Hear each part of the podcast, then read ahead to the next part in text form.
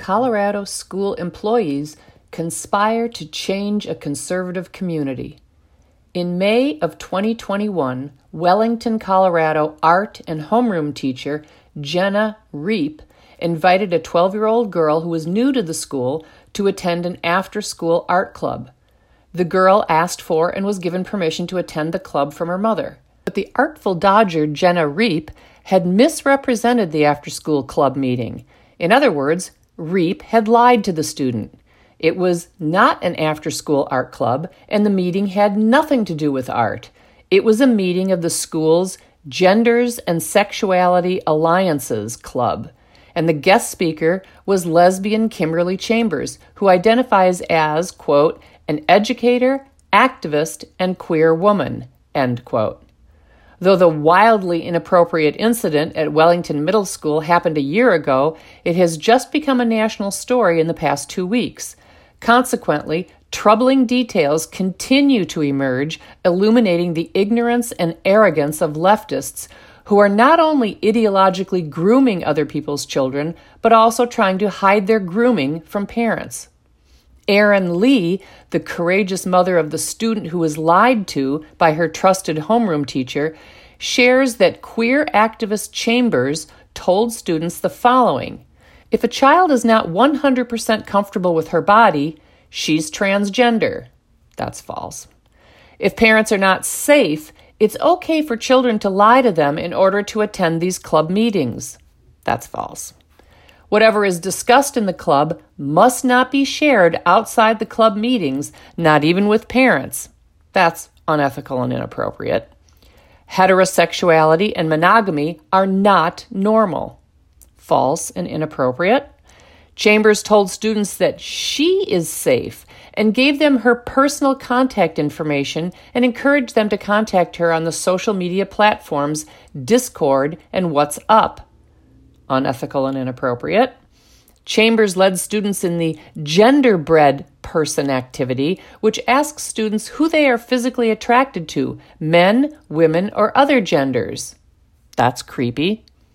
And finally, Chambers told students about a Colorado law that, quote, allows a minor 12 years of age or older to seek and obtain psychotherapy services without the consent of the minor's parent or guardian, end quote, and inappropriate. Imagine if a man on a park bench invited a 12 year old girl to an art club that turned out not to be an art club, in which he asked her if she is physically attracted to men or women, told her that her parents weren't safe, but he is, told her not to tell anyone what he had said, and gave her information on how she could secretly contact him. How is what Reep and Chambers did less offensive? And why should anyone presume or trust that public school teachers or unknown speakers are safe?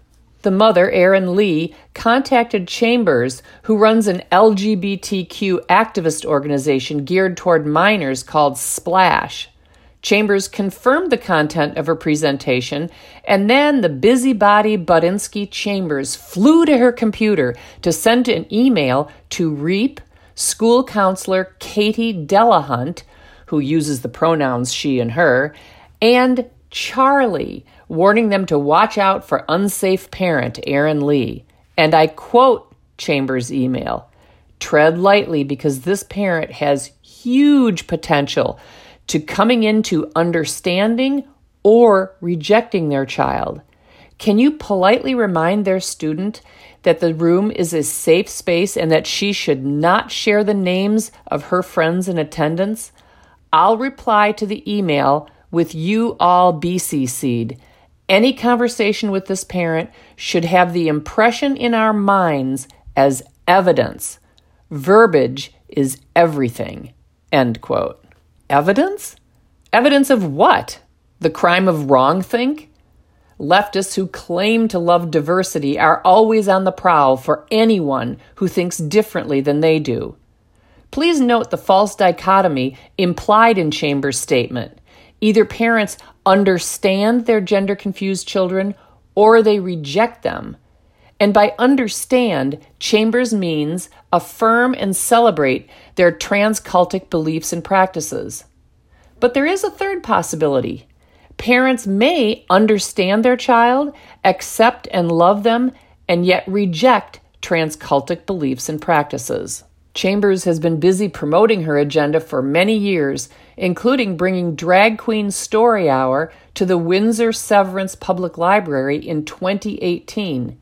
Chambers believes that children ages 2 to 8 are, quote, exactly the age group that should be hearing messages from drag queens, end quote. Three days after the fake art club meeting, the untrustworthy busybody Chambers began agitating for the school to check on the student. At 9:19 a.m. on May 7, 2021, Chambers sent an email to collaborator Reap asking, quote, "Have you been able to check in with the student to make sure she is okay?" Quote. Chambers didn't ask if Reap had checked in with the parents to make sure the student was okay. No, she recommended circumventing the parents. At 4 p.m. on the same day, Busybody Chambers sent another email to Reap. Quote, if the student's absence persists, you'll want to talk to admin about doing a well child check. End quote. Chambers recommended the school call in the government to check on a child for no other reason than the parents object to her trans ideology and indoctrination. What Chambers didn't know and had no right to know was that Lee and her husband had removed their daughter from Wellington and placed her in a safe place, that is, a private Christian school. Inquiring minds may be wondering why school counselor Katie Delahunt was included in the email from Budinsky Chambers. As it turns out, Delahunt, who is a co sponsor of the GSA that identifies occasionally as an art club, spearheaded the effort to bring Chambers to Wellington Middle School. On the morning of April 13th, 2021, Delahunt had seen a presentation by Chambers that sent a thrill up her leg, so she emailed Chambers, quote, Thank you for your presentation this morning. I really appreciated learning more about Splash. I co sponsor the GSA at Wellington Middle School and am excited to share your resources with our students who are struggling to express their identities in a very conservative community. End quote. Chambers responded excitedly that she had long wanted to get into the community of Wellington but needed a connection. So a Zoom meeting was scheduled for Monday, April 19th at 1 p.m. between Delahunt, Reap, Chambers, and the mysterious Charlie, during which Chambers' visit to the school sponsored GSA at Wellington was scheduled for May 4th. To be clear, Delahunt assumed the right to use her taxpayer funded position to change the values of the conservative community that employs her. This means that Delahunt had already concluded that trans beliefs and practices are right and that dissenting conservative beliefs are wrong, which of course is her right as an individual. It is not, however, her right to impose her personal moral beliefs in her job as a government employee. Charlie is a young woman who calls herself Silent Charlie Wellington, pretends to be a man, goes by the pronouns they, them, and describes herself as, among other things, a witch and genderqueer shapeshifter, and works with Splash. In a blog post, Wellington waxes positive about polyamory, Tinder dating, and kink dungeons. And here's an excerpt from a poem written by the troubled Wellington that expresses her anarchical vision for the future. Quote, when I look at my family tree, I want to see drag queens. I want to see gender fuck aliens and pansy boy princesses. I want to see men with crescent shaped scars on their chest. I want to see girls who had to learn makeup in closets full of stale boy clothes. I want to see women with five o'clock shadows who refuse to pass. End quote. While she may be the kind of person leftists believe should influence children, I'm not sure how many parents would agree. After calling Chambers, Lee and her husband met with Principal Kelby Benedict and asked to see all the materials presented in the indoctrination session. According to Lee, Benedict said that because all materials used belong to the speaker, the school does not have access to them. In addition, Benedict said that the school's failure to notify parents about the GSA club meeting was deliberate because the school has to, quote, offer a safe space for kids, end quote. And as Lee's daughter learned from Chambers, families are no longer reliably safe. Perhaps Benedict has never considered that promoting cross sex impersonation may make kids less safe and more unhappy.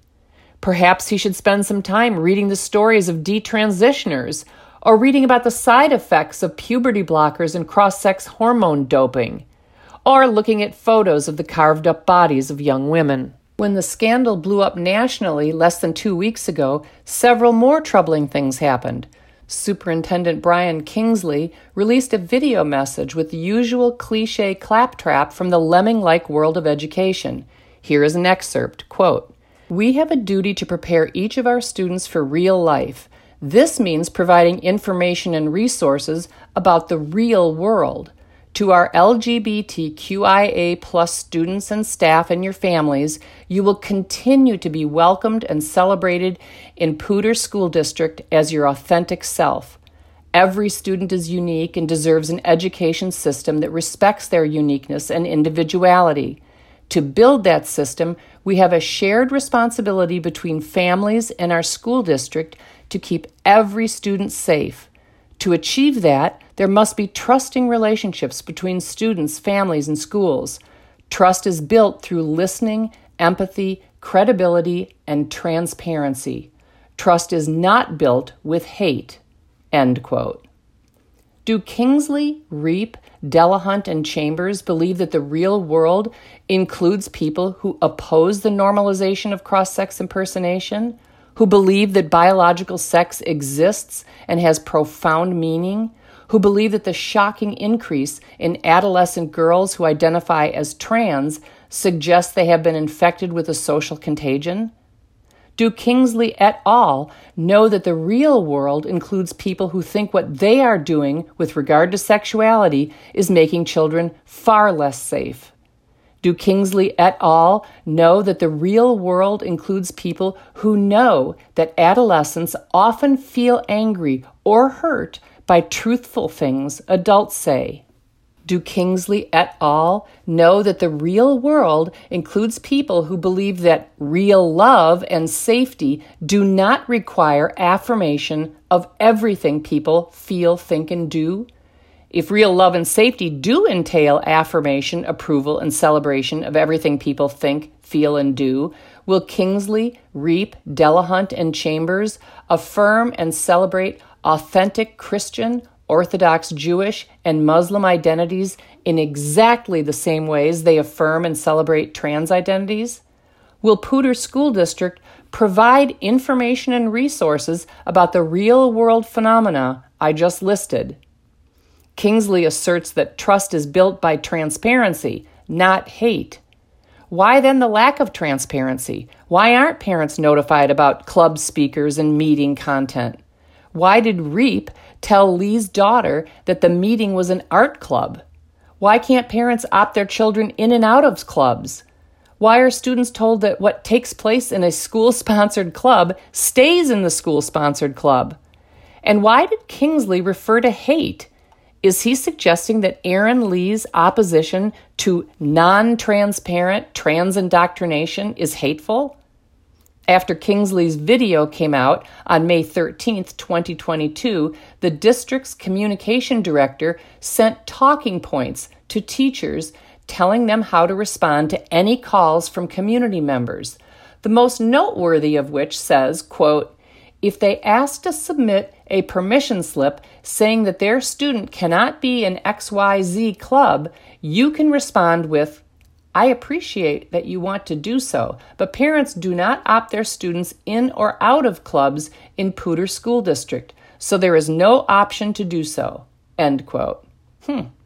That doesn't sound like recognizing the rightful role of parents in their children's lives, supporting parents' role in advocating for their own children, or partnering with parents. All things schools purport to value. Rather, it sounds like appropriation of children for the goal of colonizing their minds and hearts with leftist beliefs. Superintendent Kingsley had some chuckle worthy and illuminating things to say in an interview with students. Kingsley asserted that, quote, humility is a huge aspect of me as a person, end quote. Between his actions and his oxymoronic claim, I think his humility is huge in the same sense that Bruce Jenner is a woman.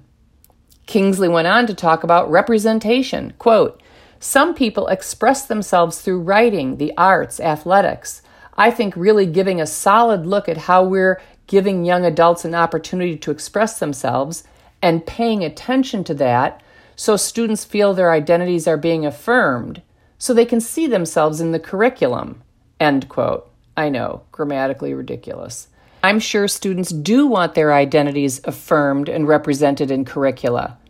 So, how about representing those who identify as zoophiles, sibling lovers, and polyamorists?